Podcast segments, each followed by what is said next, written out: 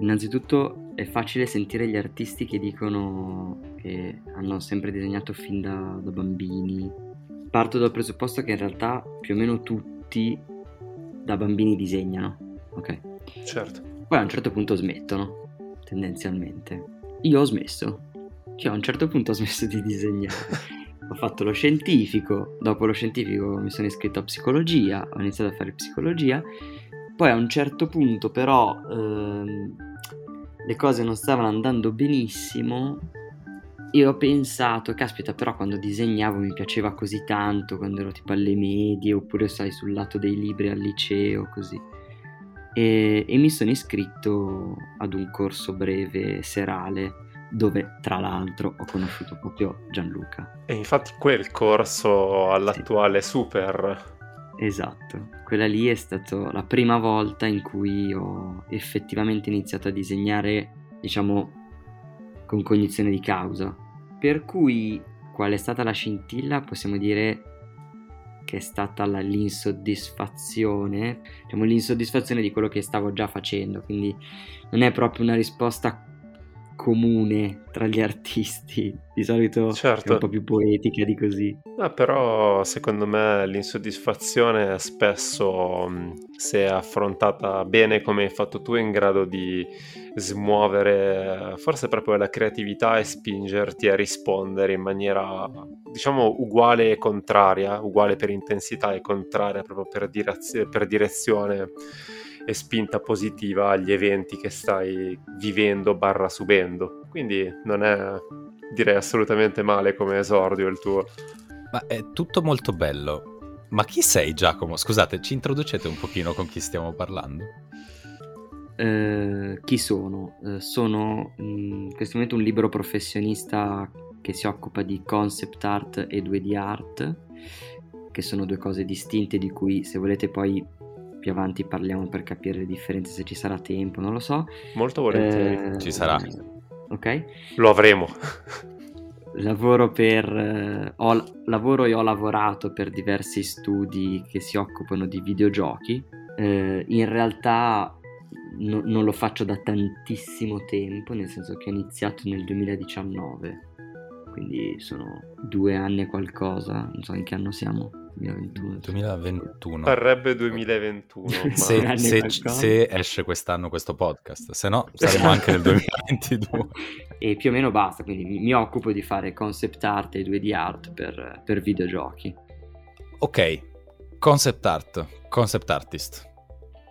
Che cosa vuol dire per un ignorante come me che fai il concept art di un videogioco? Allora, il concept artist si occupa, diciamo che il suo ruolo è sostanzialmente quello di preparare, prevenire eh, problemi che possono essere, che si possono presentare nelle fasi successive della produzione. Cerco di fare un esempio molto veloce. Quindi diciamo che eh, stai facendo il concept di un personaggio che poi dovrà essere messo nel videogioco eh, quel personaggio, dopo che sarà stato fatto il concept da un concept artist, dovrà essere modellato da un modellatore 3D, poi dovrà essere skinnato da uno skinnatore, poi dovrà essere riggato da un rigger, poi dovrà essere animato da un animatore, poi dovrà essere programmato e così via. Eh, tutte queste fasi sono molto complesse e molto più lunghe tendenzialmente del lavoro che fa il concept artist.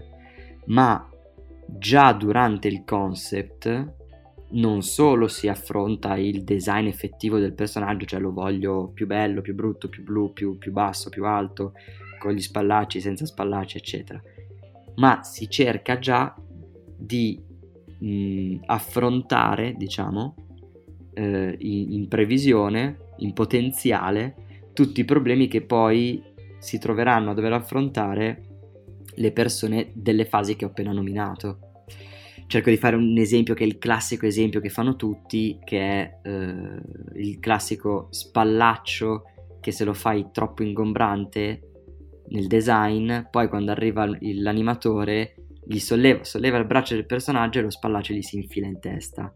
Quella cosa lì non può essere fatta. Quindi già mentre stai facendo il design devi prevedere questa cosa e fare un, un design in cui riesci a muovere le parti del, del, del tuo del tuo personaggio. Ovviamente è molto più complesso di così perché poi c'è anche la parte di skinning che è quella più sottile secondo me che è i poligoni, cioè i poligoni si devono comportare tutti in modo diverso, vabbè comunque poi qua entriamo nel tecnicismo, però diciamo che è più una questione di problem solving se vogliamo.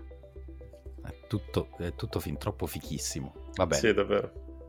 Fantastico, perfetto, va bene. Noi abbiamo voluto introdurre questo podcast un po' diversamente dal solito, partendo a bruciapelo subito con di che cosa parliamo oggi. Diamo un benvenuto incredibile a Giacomo che si è appena presentato e che eh, siamo felicissimi di averti qui sul podcast di Inside Tales. Grazie mille. Con me ci sono Giallo, che avete già sentito con la sua bellissima parlata, che speriamo che un giorno finisca in un format televisivo, e Paola e Mattia, che come veri appassionati di concept art o come illustratori professionisti sono le uniche persone tra di noi che potevano fare delle domande decenti, quindi sono qua con noi per questo. Benvenuto oui. allora. Benvenuto incredibile. Era questo il dargli benvenuto incredibile, no? È un benvenuto incredibile. È un benvenuto incredibile. È abbastanza incredibile, in effetti. Però, visto che io poi, insomma, sono quello che ha meno senso qua dentro, ma mi piaceva esserci lo stesso per disturbarvi, la seconda domanda te la faccio io, Giacomo, subito.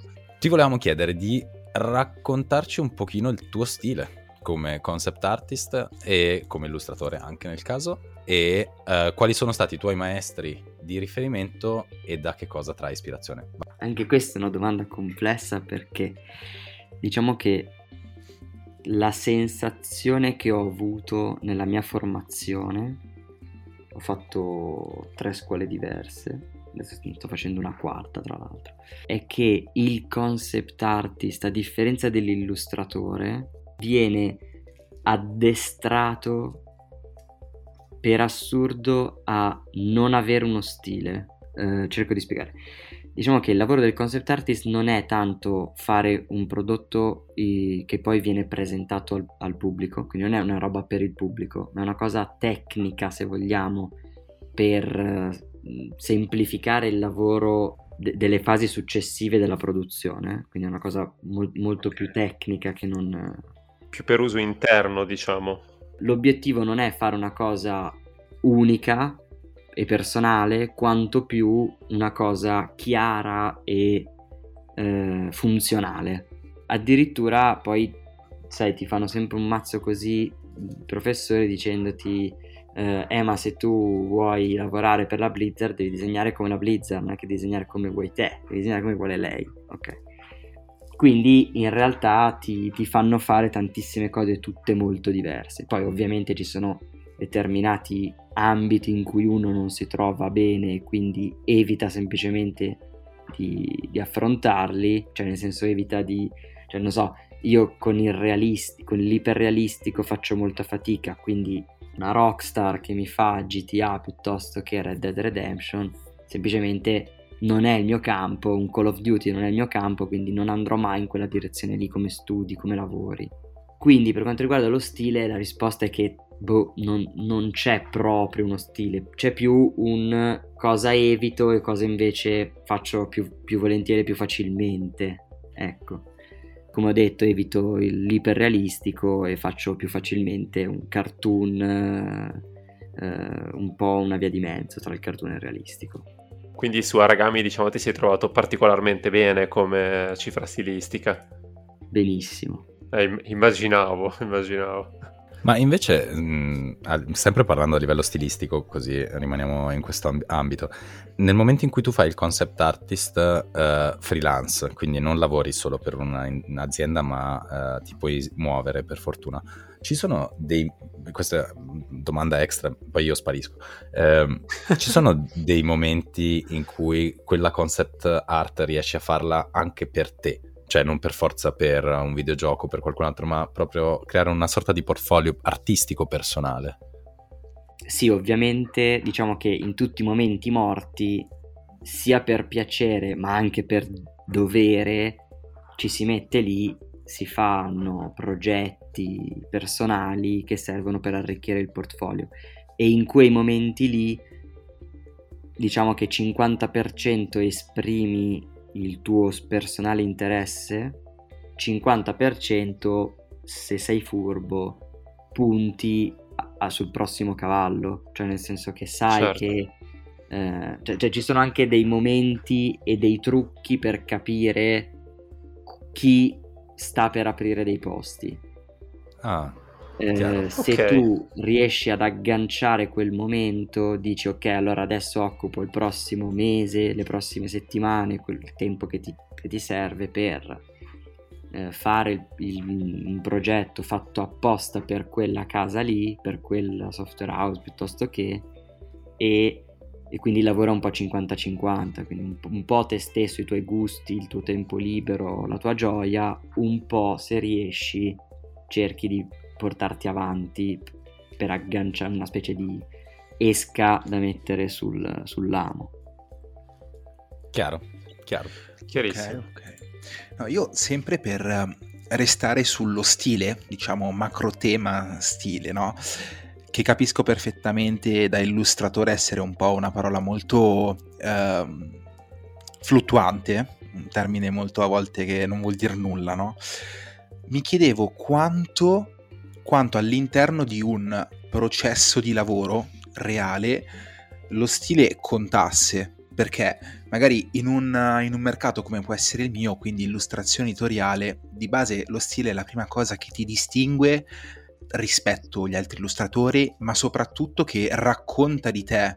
Quindi chiaramente da un lato mi immagino un po' la difficoltà all'interno di un videogioco del parlare di te, perché tu magari come Giacomo magari non andrei a comparire a meno che non scelgano a te apposta per fare delle scelte.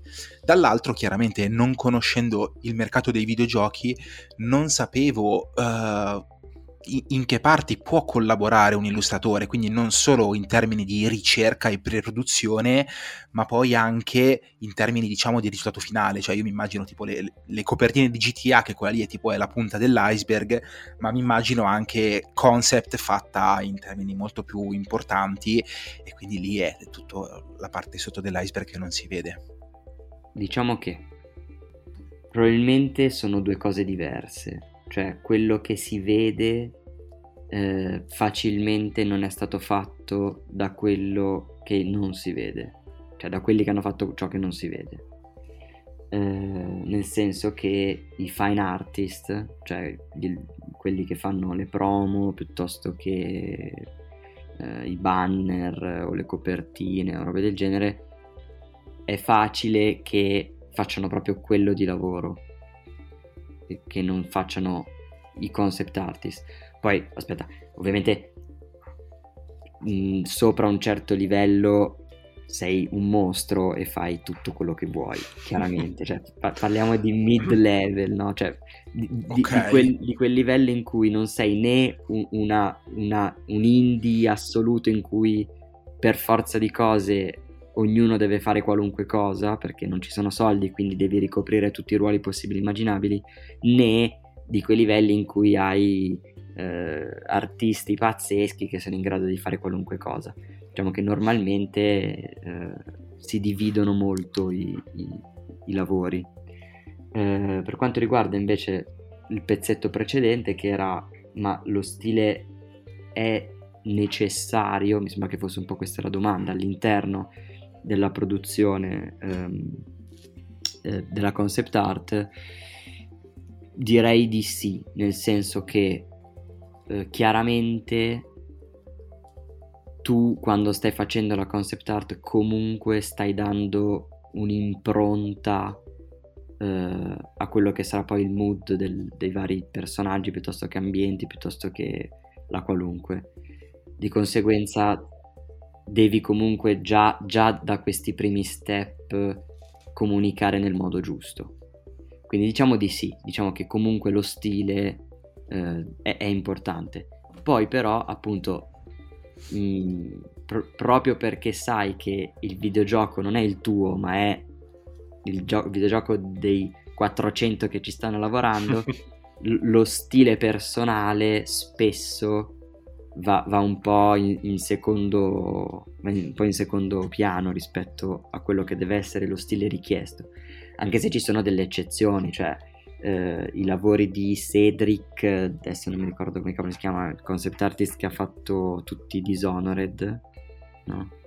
Vabbè, Lì, cioè, lì è stato fatto il lavoro contrario Cioè gli hanno detto, noi vogliamo un gioco che ha lo stile di quel tizio e quindi hanno chiamato lui perché volevano proprio quella roba lì. Beh, quello è un livello diverso, insomma. Però esatto, cioè quella è chiaramente. Stai giocando veramente in un, altro, in un altro campionato. È come quando la Blizzard ha chiamato Brom e ha detto disegna quello che ti pare. Questa è una tela, questi sono dei pennelli. Buon lavoro. Esatto. Grazie Giacomo, anche perché poi è un, è un bello spunto per la domanda successiva, che però ti farò dopo. Ok. Quindi, mentre, mentre il nostro caro Tia riflette sulle sue domande, eh, io volevo farti un'altra domanda, giustamente, che è dal, qual è il tuo punto di ispirazione? Cioè, da cosa prendi ispirazione? Però non solo artisticamente, tipo uh, a me succede di trovare ispirazione nei momenti più bizzarri della vita, tipo quando sono in metro o quando sto fissando il muro bianco della mia stanza, domandandomi sulla vita e invece mi viene in mente qualcosa da disegnare, quindi mi chiedo un po' qual è la tua musa nella vita. Eh, dormire. Giusto. No, scherzo. Mood. eh, allora, eh, aggiungo una cosa velocissima che vorrei che venisse sottolineato, magari mettete tipo come banner all'inizio, che tutto quello che dico è assolutamente, cioè, ovviamente rispondo in, di solito si fa così, però in realtà è soltanto quello che io penso eh, veicolato dalla mia brevissima esperienza, quindi sono sicuro che sto dicendo una quantità di castronate pazzesche. Però vabbè. in realtà rivedo, cioè rispetto parlando anche con altri professionisti, eh, rivedo molto quello che mi hanno detto loro con quello che stai dicendo anche tu adesso, quindi secondo me cioè, stai dicendo una realtà che, che, comunque è piuttosto quella, ecco. E poi se stai dicendo castronerie sei proprio nel posto giusto, te lo dico. Okay. Esatto. Ah sì sì, noi lo facciamo abitualmente, quindi... Esatto. Allora, l'ispirazione, l'ispirazione eh, io non, non, non, non, ce l'ho, non lo so, non saprei dire, nel senso che...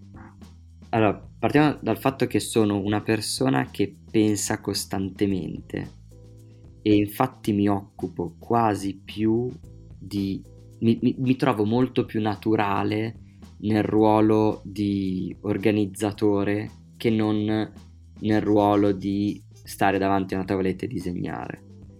Uh, infatti quasi tutti i lavori che faccio li faccio già da anni, cioè ancora prima di, di aprire la partita IVA aperta nel 2019 Ecco, altra nota, io ho detto che ho iniziato a lavorare nel 2019 nel senso che ho iniziato a diventare autosufficiente, a pagare le tasse, eccetera, nel 2019. Poi ovviamente lavoravo già prima, eh, eccetera. Eh, già da anni lavoro con eh, una persona in particolare, ma mi è capitato di lavorare spesso con più persone e sono uno che passa tutto il tempo a, a riflettere, a risolvere problemi, a organizzare le cose. Eh, e quindi o non c'è o è costante. Mm. Ok. Ma non è, ev- non è eh, eventuale, cioè nel senso non è che c'è un evento che genera in me un- una riflessione. Però c'è un trucco che ho imparato eh, da, dal maestro unico e, e, irraggiungibile Antonio De Luca. Ah beh. Che ah funziona. Beh eh, okay. cioè, che, che, che, in realtà facevo già prima ma inconsciamente e che ho iniziato a fare eh, attivamente, che è dormire. Non stavo scherzando. Eh, cioè, ti bombardi di informazioni, non cerchi la risposta e dormi. E infatti i, tutti quelli che lavorano con me mi hanno, avranno sentito dire non so quante volte la frase stanotte ho avuto un'idea. Fantastico. E... Bellissimo. Ed effettivamente di notte spesso mi vengono le idee per risolvere problemi o per anticiparli o robe del genere. Ci sta. Posso fare un aneddoto su quando una volta ho fatto, cioè tipo mi sono svegliata con una rivelazione che poi era, era falsa? sì. Certo che sì. Cioè io una volta mi sono svegliata in mezzo alla notte e tipo, cioè proprio alzata con tutto il corpo e ho fatto, cazzo, ma League of Legends è proprio come gli scacchi. E poi mi sono rimessa a dormire. Il giorno dopo ero tipo, ma io che cazzo appena penso... Perché? Cioè, io, la mia mente ha elaborato questa informazione e poi non me l'ha mai spiegata. E quindi io ero tipo, boh, ok, va bene. No, non, non, è, è vero, però va bene. Non è completamente falso in realtà, essendo un gioco di strategia comunque. No, no, per carità, però... Se, se, se i pedoni degli scacchi fossero controllati dagli umani, il che rende comunque gli scacchi il gioco più caotico del mondo. Però, se i pedoni degli scacchi fossero delle gnocche, eh, sì. Mm, ok, questa non l'ho capita, ma facciamo che non l'ho sentita. Nel senso che ci sono tutti i personaggini gnocchini. Ah, sì, sì, certo. certo, certo, certo. Certo Paola, pat pat. Ma anch'io avrei un'altra domanda. E, ehm, diciamo, da quello che, mi, che, ci stai raccontando, Giacomo, emerge il fatto che comunque l'ambiente tra i concept artist sembra non essere, eh, come dire, troppo competitivo. Appunto, tu hai fatto il nome di Antonio De Luca, che ha dato un prezioso consiglio, così come anche di altre figure eh, che appunto hanno fornito degli spunti proprio anche per indirizzare la, la, propria creatività. Mi confermi questa sensazione che il rapporto tra i, diciamo, i concept artist per macro categorie è positivo oppure in realtà come purtroppo accade a volte in altri ambienti c'è una competitività nascosta mm, che striscia e serpeggia sotterranea? Ma allora, mh, mm, Posso parlare della mia esperienza personale? Sì, sì, La sì. mia esperienza personale è stata, direi, completamente positiva. Cioè, quasi tutte le persone che ho conosciuto sono sempre rimaste comunque molto eh, legate, molto positivamente, eh, condivisive. Eh, mh, ho ricevuto anche, ho, ho, passato e ricevuto spesso eh, offerte, proposte, eh, quindi direi che sì, effettivamente per quello che mi è capi- capitato mh, non, mo- non mi sembra che sia un mondo divisivo. Poi ci sta nel senso che effettivamente a, far, a, guardarlo da lontano, a farsi due conti, è un mondo in cui ci sono così tanti soldi e così tanti posti di lavoro che alla fine no, non abbiamo ancora raggiunto la, la, sovrappopolazione, mettiamola così. Certo, chiaro. Eh, per cui penso che sia abbastanza mh, mm, logico. Per una persona come me, che è completamente diciamo esterna al lavoro della concept art, eh, però che ovviamente eh, insomma sei qui con noi e io voglio parlare con te non, mi, è, mi, è, piaciuto il fatto che tu abbia voluto sottolineare che tutto quello che dice è un parere personale e secondo me questo avvalora le cose che stai dicendo piuttosto che togliergli valore o renderle meno oggettive. Però volevo chiedere a te secondo te che cosa vuol dire essere un concept artist per te? Sono sempre domande com- che sembrano facili ma poi eh, pesti sempre i piedi di qualcuno. Allora, anche qua sono sicuro che citerò eh, altre persone che l'hanno detto prima di me. Eh, vorrei fare una grossa differenza tra artista e artigiano. Bello, già mi eh, grande, nel senso bello. che il lavoro del concept artist, secondo me, più magari, per esempio, la mia ragazza fa mm, fa la illustratrice per bambini, cioè per libri per bambini. E, e quello lì, per come io vedo lei che, che, che, lavora rispetto a come lavoro io, mi sembra già più simile, cioè più vicino, se, se, se facciamo finta che ci sia una linea eh, ai cui estremi abbiamo artista e artigiano, no? Lei è più vicina all'artista rispetto a me, mentre io sono più vicino all'artigiano. In che senso? Nel senso che un artista per quella che mi sembra essere la concezione comune, no? quella da, da, da dizionario, diciamo, eh, della parola, è quello che fa, non so, mi immagino il tizio che fa la mostra con i suoi dieci quadri eh, in cui sta esprimendo completamente eh, una parte di sé e la sta mostrando al, al pubblico, ok? Mentre l'artigiano è quello che c'ha, che c'ha lì, il, il, fa i vasi e arriva un tizio e dice mi piace come fai i vasi, voglio un vaso. E tu fai il vaso come sei più o meno abituato a farlo, ma lui ti dice no però aspetta mi metti due maniglie, e tu gli metti le due maniglie, me lo fai al collo lungo, gli fai il collo lungo. Per cui in realtà sei molto molto molto molto molto molto molto soggetto al volere del cliente che tra l'altro se vogliamo comunque non è così distante da quello che era il concetto di artista nell'anti- nell'antichità, cioè nel senso... Sì, la, esatto.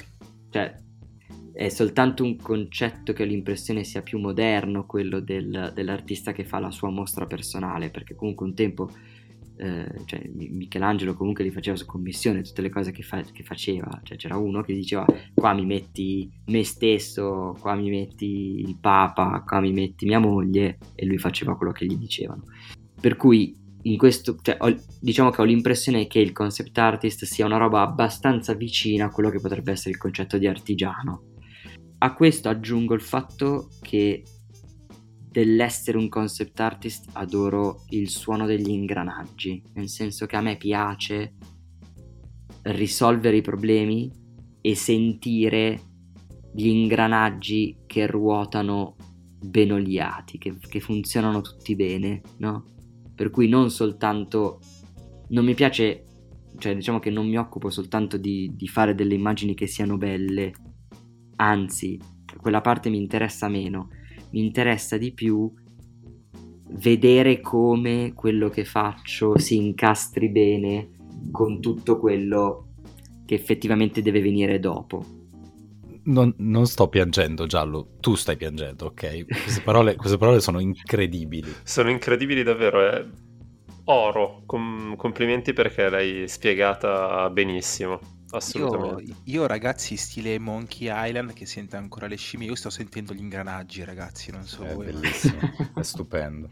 Fantastico, allora mi lancio a capofitto nel chiederti, um, anche se ce l'hai già un po' introdotto, come sarebbe, com'è una tua giornata tipo, e volevamo anche chiederti se dormivi, ma a quanto pare è, mom- è, il, è il, momento clou della tua giornata, quindi lo prendo come un sì. come un sì. Comunque è un mood, eh, cioè veramente dormire è la cosa più bella che possa capitare all'umanità. Cioè... A quanto è vero?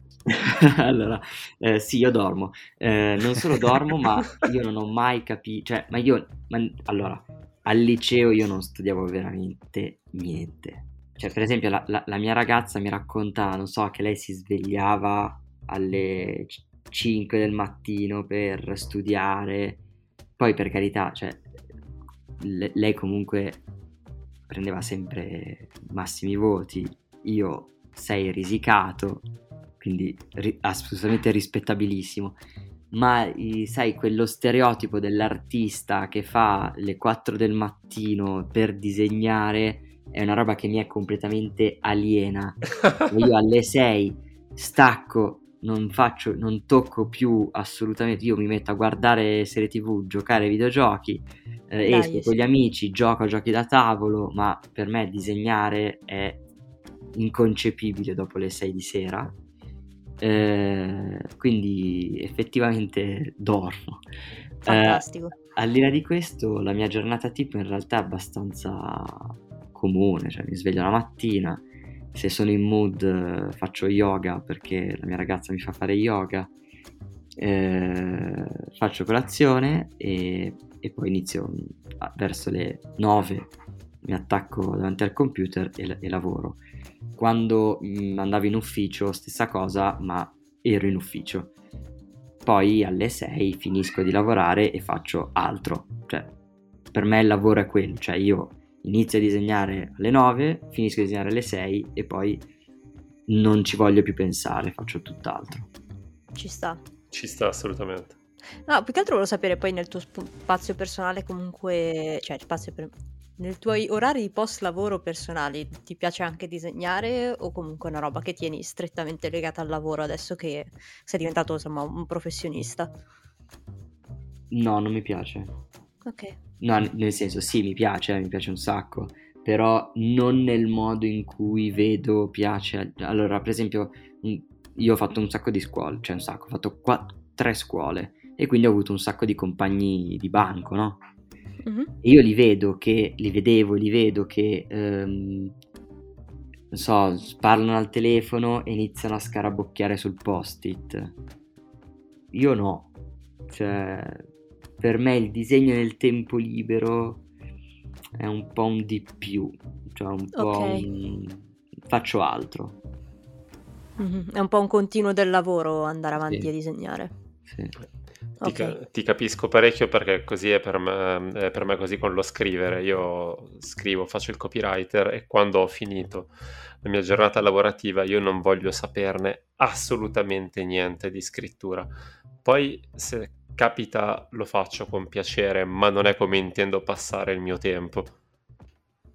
Gianluca smette di lavorare e non sa più scrivere. E divento no? analfabeta per principio. sì, sì, è una forma di autoconservazione. Ricavata con fatica, ma portata avanti con orgoglio.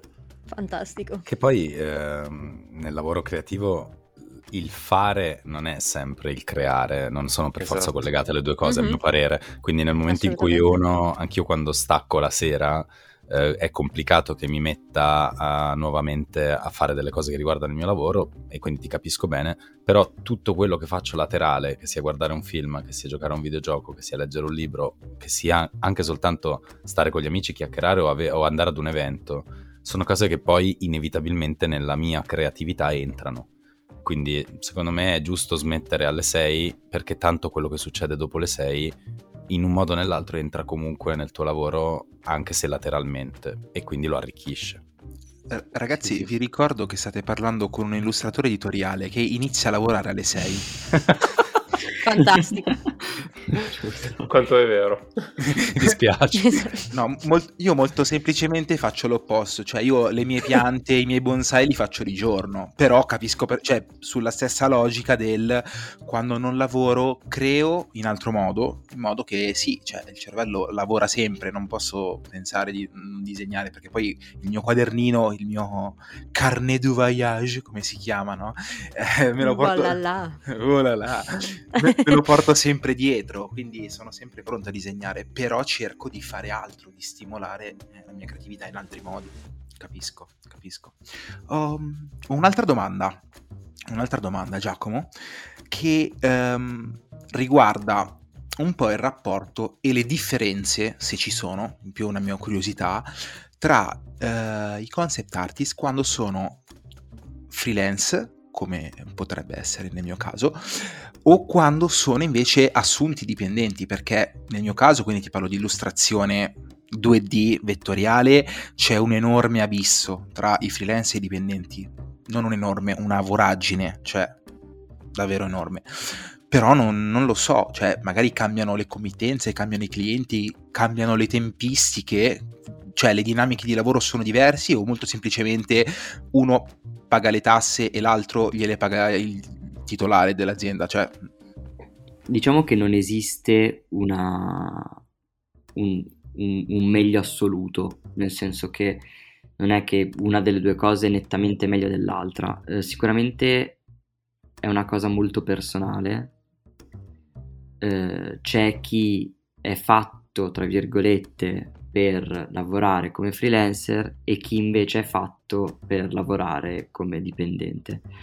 Per quanto riguarda le differenze e di conseguenza capire anche se uno è più propenso per una cosa piuttosto che per l'altra, eh, diciamo che in- nel caso del freelancer hai molta più libertà perché chiaramente puoi gestirti tu i tuoi tempi, puoi eh, de- decidere tu quando fare vacanza e quando invece dedicarti al lavoro, eh, però ovviamente, vabbè, queste sono cose abbastanza ovvie, ovviamente non hai la, tra virgolette, sicurezza.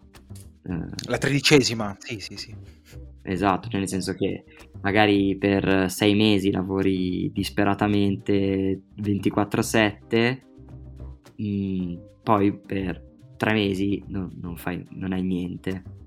Ti capisco perfettamente. Invece il lavoro del dipendente è il contrario, nel senso che hai la sicurezza, sei dipendente, quindi perlomeno finché se, se il contratto a tempo indeterminato a maggior ragione, se è determinato perlomeno finché non ti scade il contratto, sei sicuro che tutti i giorni tu avrai da lavorare, ogni mese ci sarà la tua paga, però dall'altra parte devi stare ai, ai ritmi, ai tempi, alle richieste eh, de- di quello che è il tuo, il tuo ambito, cioè l'ambiente lavorativo in cui ti stai trovando in quel momento. Eh, io personalmente non lo so ancora. Le ho, le ho provate tutte e due, le voglio provare tutte e due ancora e devo ancora decidere. Eh, ho l'impressione che per me sarà una questione di fasi della vita. Cioè, probabilmente in questo momento è più facile che possa fare il dipendente, mentre perché ho l'impressione che essere dipendente sia anche un po' più consuming, mentre essere freelance, se sei in grado di gestirti bene le, la tua vita, ho l'impressione che, sia un, un, che ti dia un po' più di respiro. Eh, per cui no, non so esattamente io che cosa preferisco, ma devo ancora provarle tutte e due di nuovo. Chiaro, chiaro. Ma senti, una domanda, diciamo, in ambito gaming, ma sempre chiaramente molto vicino al tuo. Cosa ne pensi del design dei giochi contemporanei e se c'è un gioco anche guardando al passato, del quale avresti voluto realizzare le concept art. Eh. Eh. questo è assoluto, questo è super mega iper personale. Ho l'impressione che nel corso degli ultimi, diciamo, dei, dei dieci anni precedenti a questi dieci, quindi tipo, non so, dal 2000... Eh, dal, facciamo dal 2005 al 2015, no? Sparo cifra a caso. Eh, il mondo dei videogiochi, eh, diciamo le grosse produzioni, quelle che vengono eh, comunemente chiamate AAA, ok si siano molto livellate. Cioè siano, siano tutte molto, non mi viene la parola quando si, sono molto simili, come si dice? Omologate, esatto, omologate eh, nel senso che ormai se tu vuoi fare una cosa fantascientifica, un'armatura fantascientifica, cioè la tuta più o meno sono tutte lì, cioè non è che ci sono robe folli. Certo. Okay? E un po' anche sul gameplay e robe del genere. Però, però, però, però, nel, nel corso degli ultimi anni, quindi passiamo dal 2015 in poi, gli indie, che invece non hanno la problematica dei AAA del, del publisher, quindi posso, hanno la libertà che vogliono, sono diventati così tanto inf- influenti nel, negli ultimi anni, con la loro libertà, che ho l'impressione che stanno, hanno cominciato a influenzare anche il mercato dei AAA. Cioè, mi sembra che negli ultimi anni anche il mercato dei AAA abbia, almeno in parte, ripreso un po' del, del, della, della, libertà pre, mm, come suggendola dai, dai, dagli indie. Dico forse, ma molto forse, potrei sbagliarmi e dire una grandissima cazzata, però forse Breath of the Wild un ah, pochino giusto, secondo sì. me potrebbe aver preso da degli indie perché un, è molto stilizzato come, come, gioco, quando invece hanno fatto tanti altri titoli di Zelda che erano molto più realistici. Quindi magari quello, cioè se devo proprio ragionarci, quello mi viene in mente che potrebbe essere uno. Sì, che poi a cascata si è portato dietro tutti i giochi che imitano Breath of the Wild. Esatto. Sì, esatto. Ma invece, qual è un videogioco di cui la concept art te la stamperesti in camera e insomma avresti voluto lavorarci sopra? Ehm, è un po' mainstream dirlo adesso, ma in realtà è una, un pensiero che avevo tanti tanti tanti anni fa, prima ancora di, di mettermi effettivamente a, a farlo come lavoro. Però io, raga, cioè la Riot per me eh. Eh beh. Eh, eh Sì. Eh. Io ho iniziato a giocare a League of Legends, n- non so quanti di voi o quanti ascoltatori eh, hanno idea, però per me i- i- la linea temporale per determinare quanto tempo fa uno ha iniziato a giocare a League of Legends è quale, gio- quale personaggio è uscito quando tu hai iniziato a giocare. Io ho iniziato a giocare che il primo personaggio che è uscito mentre giocavo era V Oddio, Ah, vabbè, ok, l'inizio. che ancora le splash art erano terrificanti, erano veramente terrificanti. E però io, cioè per me, tutto quello che loro già all'epoca facevano, ma che poi negli anni successivi hanno iniziato veramente a pompare di brutto sulla loro lore, con, cioè, hanno, hanno, trovato il modo di, di, di, di incuriosire il pubblico, secondo me, geniale, e io avrei voluto essere lì dentro. Vorrei essere lì dentro e vorrò essere lì dentro poi vabbè, adesso che c'è Arcane, vogliamo, cioè, troppo, no, film troppo... Facciamo, faremo, faremo, sicuramente, anche se esula dal mondo videoludico direttamente, faremo sicuramente un monografico su Arcane perché merita veramente di parlarne. A non vedo e anzi, ti invitiamo, volentieri. Assolutamente, no, no, anche no, che, è molto guardate che è un discorso lunghissimo su Arcane. E infatti i monografici sono quelli più lunghi, sono i podcast più, più duraturi. No, io sono d'accordo, a parte essere entrato in, uh, nel mondo di League of Legends quando è uscito Akshan, quindi tipo quattro mesi fa. Uh, io Serafin, quindi sì, anch'io sì. super recente. Però devo dire che del, del concept, del, in generale del lavoro fatto dai concept artist, dall'ambiente anche video intorno a League of Legends e in generale ai lavori della Riot con la Fortish Production, eh, ragazzi, cioè è un mondo pazzesco, pazzesco, una scoperta incredibile, mm. avrei voluto farla prima, onestamente. Ah, ma si dice Fortiche, non Fortiche? Eh no, Fortiche, sono, sono francesi. Ah, no, no, che siano francesi lo so, è solo che io ho sempre pronunciato Fortiche perché ha voglia. Cioè... Altre lingue oltre all'italiano cosa sono, no? Perché, scusami Paola, tu vai al bar e chiedi le brioches? Certo, ovvio, ovvio. No, ma io ho queste cose dove generalmente sono molto internazionale con le pronunce, cioè non ho problemi con l'inglese, però ci sono quelle cose che le vedo e le pronuncio in italiano, tipo del Mac, il Finder, io l'ho sempre chiamato Finder e per me sarà sempre il Finder, ok? Per un attimo certo, pensavo dicessi del Mac. Del Mac. Quello è tedesco. Sei, sei, figlia, sei, figlia, della generazione Colgate invece che Colgate. Esatto. Beh sì, certo, ovvio. Care Fre. no. Care Fru. Già che, già che, sto parlando, nel senso, vi, ti faccio anche questa mia altra curiosità che eh, è un pochino, se vogliamo, più personale, dato che sto studiando anch'io ancora. E volevo chiederti mh, mm, che percorso eh, consiglieresti di seguire a delle persone che vogliono entrare nella concept art, dato che anche le scuole qua in Italia non sono um, ancora, diciamo, a quel, a quel livello, se vogliamo. Partiamo dal presupposto che tutti i grandi di oggi, cioè tutti ovviamente no, però li, moltissimi dei grandi di oggi non, non, hanno mai fatto nessuna scuola, sono quasi tutti autodidatti.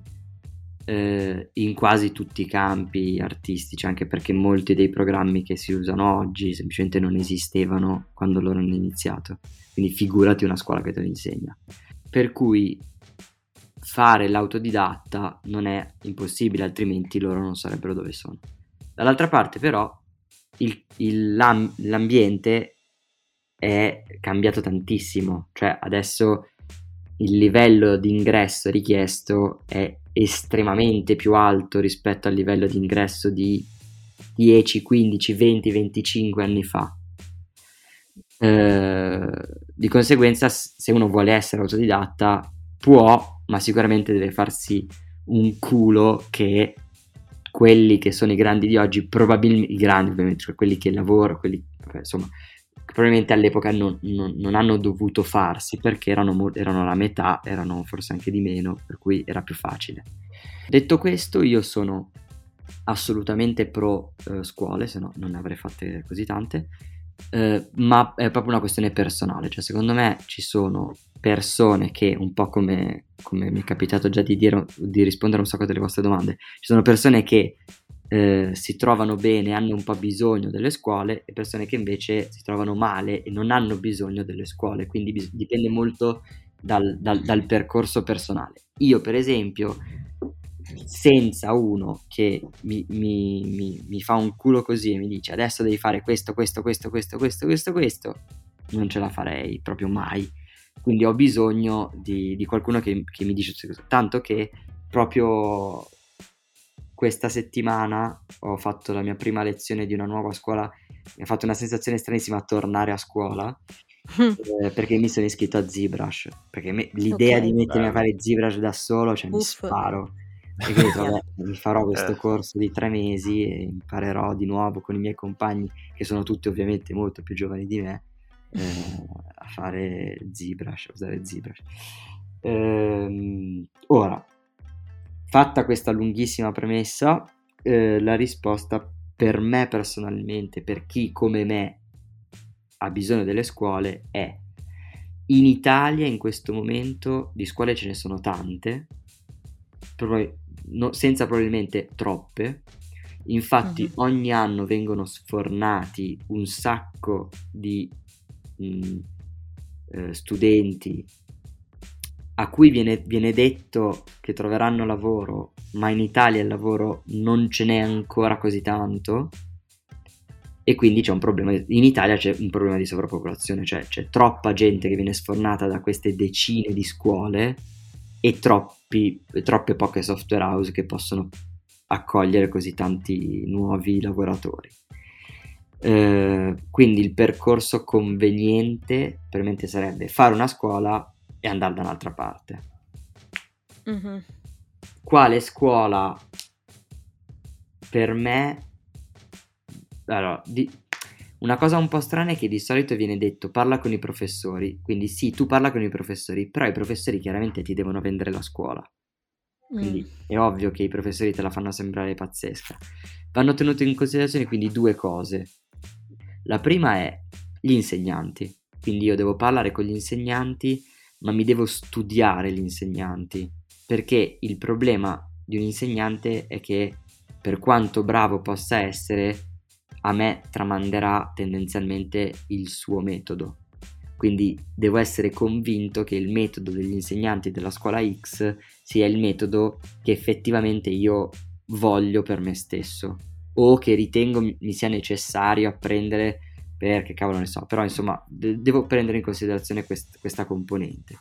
La seconda cosa è parlate con gli studenti o gli ex studenti, cioè chiedete a eh, quelli che stanno o hanno appena finito di frequentare la scuola X e, e, fatevi dare opinioni diverse. Ovviamente non parlate con uno o due studenti, parlate con quanti più studenti possibile e cercate di farvi un quadro quanto più generale e oggettivo possibile di come sia effettivamente l'organizzazione della scuola.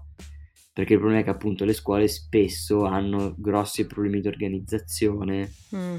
quindi facilmente uno entra e poi si ritrova un po' che è soltanto un numero e non una persona, quindi eh, fa un po' fatica, però alla fine da ogni scuola, se riesci a prenderla nel modo giusto, esci che hai ottenuto qualcosa di in più, diciamo, hai fatto un level up. Ci sta. Se posso aggiungere una cosa sulle scuole, ho, ho notato che le migliori generalmente sono quelle che mostrano, fanno anche uno showcase dei lavori degli studenti, perché a quel modo ti rendi anche conto del livello con cui escono da quella scuola, che è ottimo. Io, Giacomo, ho un'ultimissima domanda che è, una, è sì una curiosità, ma ce l'ho sulla punta della lingua da non sai quante settimane la, la domanda è sia tecnica ma anche un po' più di pancia emotiva, ovvero se fossi un colore, che colore saresti? Oh cavolo, eh, 42. ottima risposta, cazzo, ottima risposta. Io voglio sapere che Pantone è il 42 adesso. Vado subito a cercare. Addio e grazie per il pesce. Scusa, esatto. un po' mi ricresce. Beh, ci sono quelle teorie per cui, che tra l'altro, cioè non sono teorie, però per ognuno di noi se siete come me, i numeri hanno un colore, quindi qual è il colore del 42? Perché per me è il verde, per esempio. Presumo sia una malattia, non una teoria. Guarda, quasi sicuramente lo è. Cioè. Mi sempre detto giallo. Non so perché il 42 mi viene in mente giallo. Ok, Beh, adesso mi schiferò. Esatto. Mi schiferò per il giallo. Io. Noi, insomma, direi che ti abbiamo massacrato abbastanza, Giacomo, sei stato di una chiarezza e di una, com- di una, completezza che neanche il platino di Dark Souls che abbiamo fatto io e Giallo assieme, quindi è, è veramente stupendo averti avuto qui e ti ringraziamo davvero, davvero, davvero tantissimo. E insomma, spero vorrai tornare a chiacchierare con noi, soprattutto perché ti abbiamo già prenotato per il monografico su Arcane che faremo dopo il 20 di novembre, eh, quando sarà uscita tutta la serie potremo parlarne in modo completo. Ci posso e... essere anche il monografico? E se non ci sei tu Paola, non so con chi eh, parlarne, a parte, so. cioè, io e Giacomo va bene, però è bene che ci sia anche tu, visto che okay, siamo appassionati. Grazie. Beh, mi prenoto. E, eh, al- hai qualche... Volevo farti quest'ultima domanda, ma hai già qualche lavoro che sta per arrivare o che stai già facendo per cui, insomma, c'è qualcosina che ci puoi anticipare? O è tutto sempre sotto NDA? Anticipare credo di no. Ok? Vi posso dire che il lavoro più grosso, nel senso come tempo e come entità che ho fatto, è stato anche quello che mi ha divertito di più proprio perché era il primo, così, primo serie, così è stato Aragami, che però è uscito, credo, da mh, qualche mese. Sì, sì, sì, sì. e Sì, per sì, quello sì, sì. lì ho fatto tutti i personaggi. Vabbè, E sono Mamma, bellissimi. Fighissimi. guarda, io ho una domanda che ribalterà la situazione completamente. Sei? Hai Alessandro domande- Borghese? Eh, Precisamente. Eh, hai domande da fare a noi? Guarda che storia. Va che roba. Ne ho tantissime. Tipo, la prima è perché? perché? E allora Eh. ci dobbiamo assolutamente rivedere per un altro Esatto, esatto, ne ho tantissime e eh, spero veramente di, di- di rifare così al contrario. Dai, sarebbe Lo bello. facciamo, lo facciamo. Figo, sì, sì, sì. Lo facciamo assolutamente e eh, lo chiama- il podcast si intitolerà L'interrogatorio di Inside Tales. Non avrò Terzo- studiato, vedrete. Terzo grado la chiamiamo, eh, Mm, diventa un giustifico. format. Mi giustifico, eh, ragazzi. Bene, allora noi siamo insomma arrivati in fondo a questa straordinaria chiacchierata. Grazie ancora Giacomo, lo ripeto perché è stato veramente bello e per me illuminante da morire. Poi io magari sono il più ignorante qui dentro delle cose di cui abbiamo parlato e quindi per me è stato incredibile, un viaggio incredibile.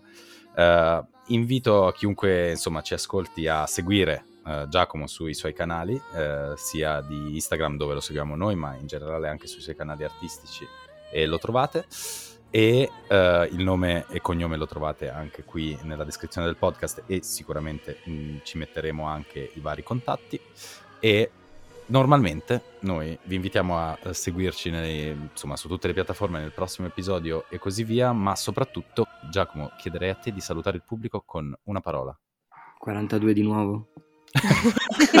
Speravo, speravo in una macca banane, onestamente. Avrei detto, volevo salutare con grazie per tutto il pesce, ma tu mi hai detto una sola parola. Eh, no, hai ragione. Ok, con una sola frase allora. Eh, allora, eh, ciao e grazie di tutto il pesce.